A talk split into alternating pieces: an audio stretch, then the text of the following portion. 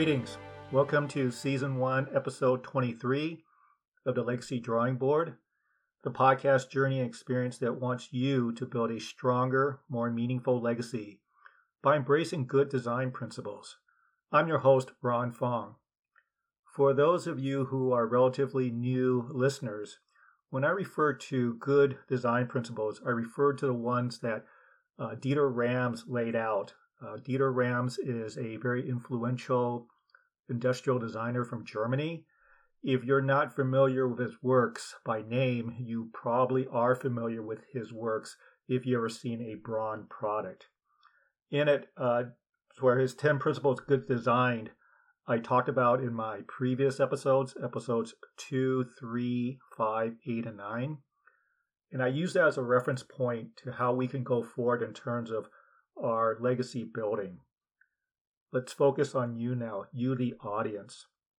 Before, I was trying to imagine or envision what your needs were or what your perspectives were regarding legacy building. And I realized that was pretty much an exercise in futility.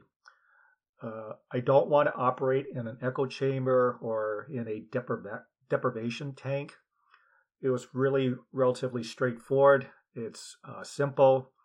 I decided to ask people what their thoughts were in terms of what their definition of legacy is, how they're building their legacy, and what barriers do they think their generation has in terms of legacy building.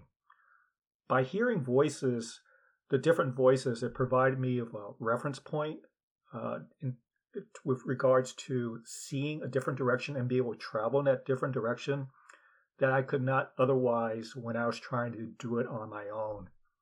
For this episode, uh, Kendra and Ray were kind enough to share their thoughts regarding legacy and legacy building. And now let's hear what they have to say. My name is Kendra Cunningham, manager of oncology. I'm a millennial, and legacy to me is something that you are building every day, whether you know it or not. It's what we will leave behind when we're no longer there. And if that's the case, then I realized that no matter where you go, you have an opportunity to leave a legacy. You don't actually have to die to do that. Um, I think the biggest thing that I would love generations to focus on is that you are worthy of leaving a legacy and that maybe you have to look inward first to find the value in yourself to realize that there is a legacy that can be left no matter what you do. Hey, my name is Ray. I'm 36 years old and I am a millennial. When I think of legacy, I think of the impact someone makes on another. That impact can be on the next generation, on your kids. That impact can be on your contemporaries who you work with, or maybe the next team, the next iteration of, of the group that you're a part of. That's what legacy is to me. I'm building my legacy out by living out my values. You know, I'm a man of faith.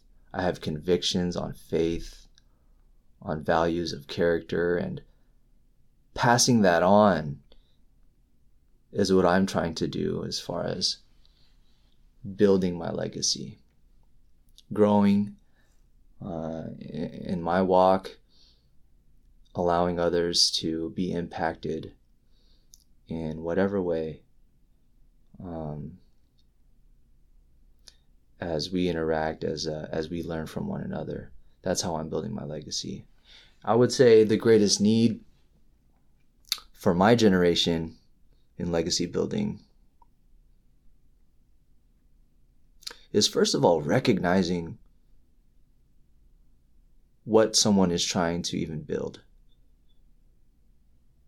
Think uh, this is uh, day and age of um, distractions. And it's more important than ever for everyone to be able to step back and recognize and, and learn to develop one's own value set. Because if we don't do that, we're just going to go through our life facing all the urgent things that are presented to us every day. But we might fail to spend the, the amount of time that even we would want in terms of developing our, our own value set, our, our own legacy. And so I think that is the greatest need for people to remember that we are building a legacy and you can choose to build it a certain way, but we need to take time to step back and recognize it. Think about what it is we're trying to do in this life and how we want to impact others. And taking that step back will will probably change the way we move, the way we work, the way we play, the way we interact with others. And it would it would very much change our own legacies. Kendra talked about knowing your value and your worth. I think that's extremely important for all of us. Not only to recognize that we have value, but others have value. And as you're building your legacy, perhaps you can also help others build their legacy. Imagine starting a day or conversation instead of, How's your day going? by asking others, How's your legacy? or How's your legacy building going? Kendra talked about looking inward in terms of being free of distractions. And I think Ray also uh, picked up on that, or he had a similar thought process. Ray talked about having impact, having meaning, being able to touch lives in a positive manner. Ray talked about the recognition for distillation, not installation. He talked about avoiding distractions and being able to focus on what you really want to do in terms of building your legacy and being able to have a directed impact on people. This developing awareness is in line with Dieter Rams' uh, principle number 10, in that good design is as little design as possible. What good design does, it separates the essential from the non essential. Many times we get caught up, as Ray talked about, in terms of our daily lives, and we're busy doing, which is important because we have to tend to our families, we have to go to work, we have a host of responsibilities.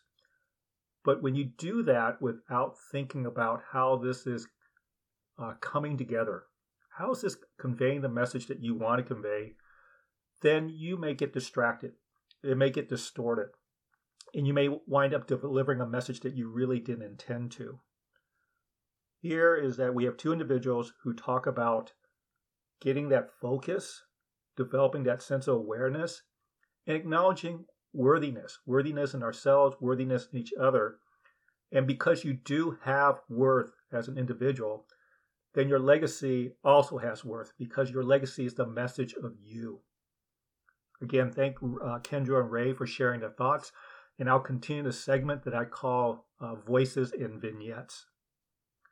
Today's episode talks about developing your sense of humor for your legacy building. Sense of humor is a sense. And what are our senses? Their senses is the, they're used for a process of gathering information about the world through the detection of stimuli. It means we interact with our world.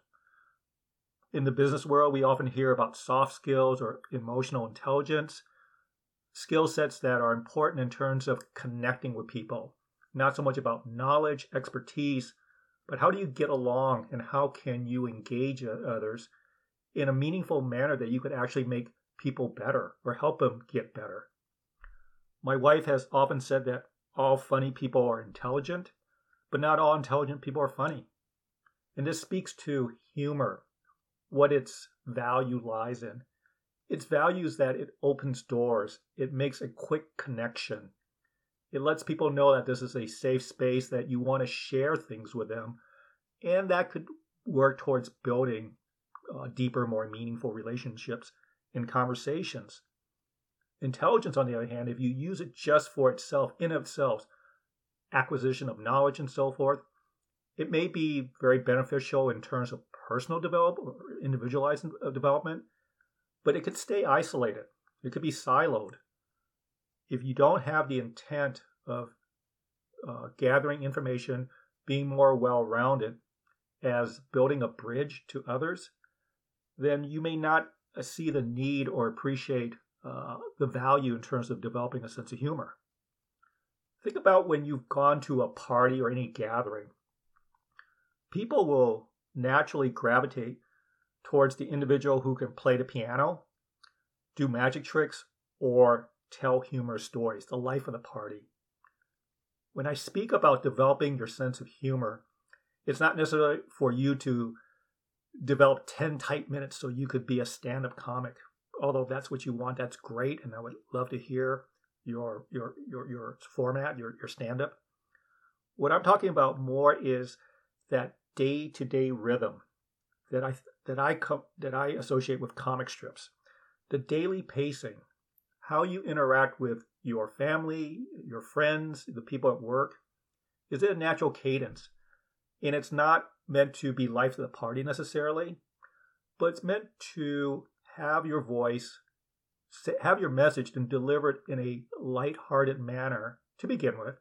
But there's also that grain of truth in it. There's some wisdom into that. That makes people pause that it's not just you telling a joke, but it's that you're having insight into a life condition and that you want to share it with others because you want to connect with people, you care about people, you want people to be in a better place. That's what I think is the value in terms of the sense of humor. Going back to legacy, we all have a voice, and as Kendra said, we all have value. We all have something to say, and we should we should listen to each other. And we want it's human nature, a basic need that we want to use our voices to engage, to connect, to be part of something bigger, and to contribute. Going back to the, the, the comic show, I talked about comic strips as a means of humor in terms of the daily pacing. I remember as a child, uh, comic strips took on a you know, different format and maybe a different place in terms of your daily lives back when printed uh, media was still uh, much more the dominant form, of, perhaps, of news, especially with the comic strips. You have a specific section for it, and within four panels, three or four panels, you have great creators being able to convey life's truths in a very humorous manner, but you grew with the characters. It was ongoing. There are times when you would have a great uh, guffaw from it, but more or less they reflected daily life and it became part of your world, part of your cadence. That was, I thought, the beauty of it. Uh, two of my favorite strips were uh, Peanuts by Charles Schulz and Calvin and Hobbes by Bill Watterson. And these are two that I thought were very philosophical in their approach to life. They talk about great deal things, the meaning of life, uh, friendships, disappointments, and so forth. And when you talk about relationships. Think about these two particular comic strips. Both uh, Schulz and Watterson anthropomorphize animals and have as mainstays of the characters or uh, very important uh, characters in the comic strip. You had Snoopy. You knew what he was thinking, how he acted a certain way, and Snoopy was the Walter Mitty of uh, comic strips. He was a soldier, a tennis player, a hockey player, a World War One flying ace, an attorney, a surgeon, you name it. Snoopy was it. And obviously, with Calvin and Hobbes, with Hobbes, upon the animation of a stuffed tiger by Calvin's imagination, you had a relationship. Charlie Brown had a relationship with Snoopy. Uh, Snoopy had a relationship with Woodstock. Uh, Snoopy had a really uh, rough and tumble relationship with Lucy. And Calvin and Hobbes was so relationship driven. That's why it spoke to us, it connected with us, and we could see the humor in the day to day life.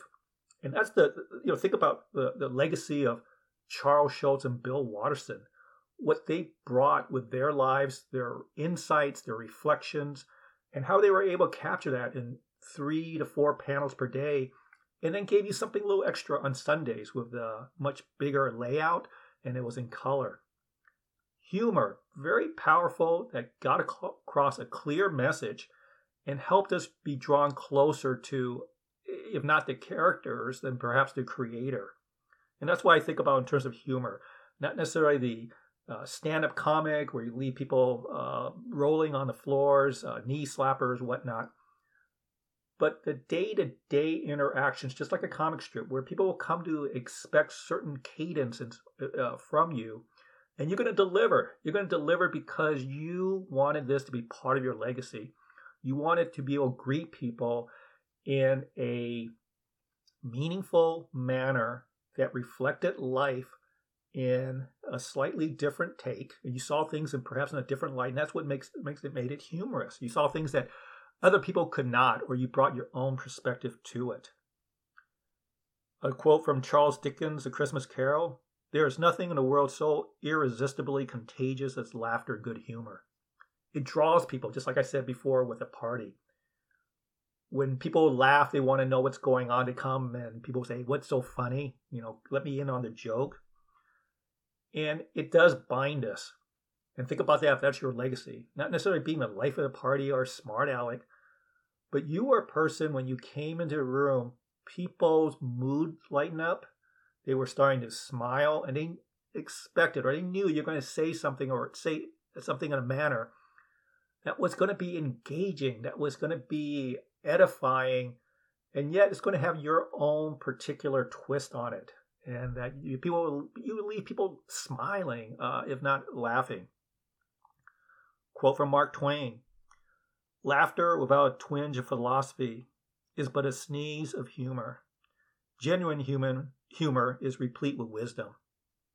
Your legacy, your messaging, what Ray said about impact, avoiding distractions. You want to convey something positive, and wisdom is one of the greatest virtues that we can have. Ray talked about leaving something for uh, current generations, future generations. And what great gift can you leave people than wisdom wrapped up in humor? Another Mark Twain quote The source of all humor is not laughter, but sorrow. Think about the sad clown paradox. The sad clown paradox talks about how so many comedians, comics, um, funny actors, whatnot, have a history of sadness, depression. And there's a theory that the sad clown paradox comes about because these are individuals who have very, very challenging childhoods or maybe even adulthoods, and they learn to deal with the stress of uncertainty or being alone, abandoned with humor. That was their, not necessarily bridge, but that was their lifeline. I think about Robin Williams, uh, immensely talented individual, and sadly, he committed suicide. And I think Robin Williams was, you know, the, his mental health conditions, and it, it was a tragedy. Here's the application about developing your sense of humor for your legacy design and your legacy building. Develop your sense of humor as you have your other senses. Think about people who, or if you are, uh, learning how to play a musical instrument, musical instrument, and people talk about developing your ear for music. Think about if you're starting to learn how to cook uh, at a higher level and developing taste, your taste for for for combining flavors and whatnot to make a, a, a truly uh, outstanding dish. You're developing these senses again because you're trying to gather information about the world through stimuli and you're trying to make sense of it and you're trying to get a message out. You want to play an uh, instrument in such a way to convey something to someone. You want to serve a meal in such a way that it conveys something to people. And usually these are invitations uh, for people to, to welcome them into your world and to make, hopefully, add, brings a brightness to their world. It Developing a sense of humor will open doors and it'll give you an appreciation of beauty. One of the things I think about is that when you develop sense of humor, it's what's the converse when you lose a sense. I remember the first time I played indoor tennis and my senses were just thrown off. One is that it's enclosed, so you don't have a sky in terms of depth perception. uh, and the background's slightly different. Because there's no wind resistance, the ball comes off the racket faster. And I won't say much faster, but it's faster and it throws you off a little. And when for me, I didn't really ever think about that, but it was the sound of tennis, the sound of a serve uh, when it hits the strings or when someone hits a forehand or backhand. And that helped me because that stimuli, I was processing it and utilizing it. And now in an indoor court, it sounds completely different, and my senses were thrown off. It really took me a while to get used to playing indoor tennis because of how my senses were almost uh, now had a, a regression of development the appreciation of beauty. This is important. Important for anyone's legacy, important for us as individuals. And let me tie it back to Dieter Rams and his uh, 10 principles of good design. Uh, number three of the principles is that good design is aesthetic. And this relates to products. You know, what I want to do is take the, instead of the product, uh, reconfigure it for your legacy. In principle number three, Dieter Rams talks about the aesthetic quality of a product is integral to its usefulness because products we use every day affect our person, our well being. But only well executed objects can be beautiful. Beauty is not by accident, it's not haphazard. And he talked about the use of products every day. Let's uh, substitute instead of a product your life or your legacy. You're going to come across people on a daily basis. The cadence, the rhythm that you have, and the intentionality that you have, it's not going to be haphazard. You want to promote beauty, you want to promote aesthetics. Just like the comic strip, it's the daily things that time and time again takes on so much effort to, to build and sustain beauty and aesthetics. Sense of humor, laughter, it is aesthetics to the ear, it's aesthetics to the heart. And that would be a wonderful legacy to build. Coming now to the why. Why develop a sense of humor? Why work on it? And again, it's not working on it so you can make a living at it necessarily, but we can all improve our well being. We can improve our relationships when we not necessarily prioritize our sense of humor, but give it give it a place in our lives. The why? Because others need laughter, especially in the post-pandemic era as we try to get back to normal, whether we can ever get back to normal or new normal. And the legacy is something that you build, but it's not something you're going to keep. It's something that you're going to impart to others. And picture, imagine, envision you imparting the gift of laughter. Conversely, once you develop your sense of humor, then you can appreciate other people's sense of humor. And you may be able to start detecting when people are using humor as the sad clown paradox, that that's their lifeline. They're not building bridges, necessarily open the doors. They're throwing out humor and saying, please connect with me, please see through this that I am hurting. And once you could see that, you know, we often think about certain people as being the life of the party or everything is, uh, this person's always laughing. And we notice that there's a big dip when they don't laugh. And can we develop our sense of humor in terms of being able to appreciate humor and its spectrum, but also see when people are in pain and that they, don't know how else to communicate. And they're desperate for that. And for us, for again, our legacy, think about our messaging is that our messaging is that going back to Kendra, you're you have value. Everyone has value. I see your value and I see you hurting and I can kind of uh, walk through this or filter through it or see through it perhaps that you're using humor as a lifeline and I'm I caught that lifeline. I got it. And I'm going to not let go I'm going to stay with you. And yes, we can share laughter together, but it'll be laughter that we share as a bridge and not necessarily as a lifeline. That is the big why. Uh, uh, listeners, whether new or ongoing, uh, thank you for your time because I know when you give your time, that's a great gift, and I'm very appreciative of it. If you want to contact me to be um, to do the voices and vignettes and share your thoughts of legacy, legacy building, and what your challenges are for your generation, contact me. My email address is rfong at truenorthshepherding.com. If you're interested in exploring how to build your legacy through design, I invite you to visit my website, which is truenorthshepherding.com, and sign up for a complimentary session on how to begin your journey towards intentional actions. What's for the next episode? The next episode, I'm going to talk about culture. Culture at home, culture at work. What is your legacy building culture? And to quote uh, business leader Peter Drucker, culture eats strategy for breakfast. And now, until next time, please give your legacy the time and attention it deserves because when you do, we all benefit. And don't forget to share laughter. Thank you.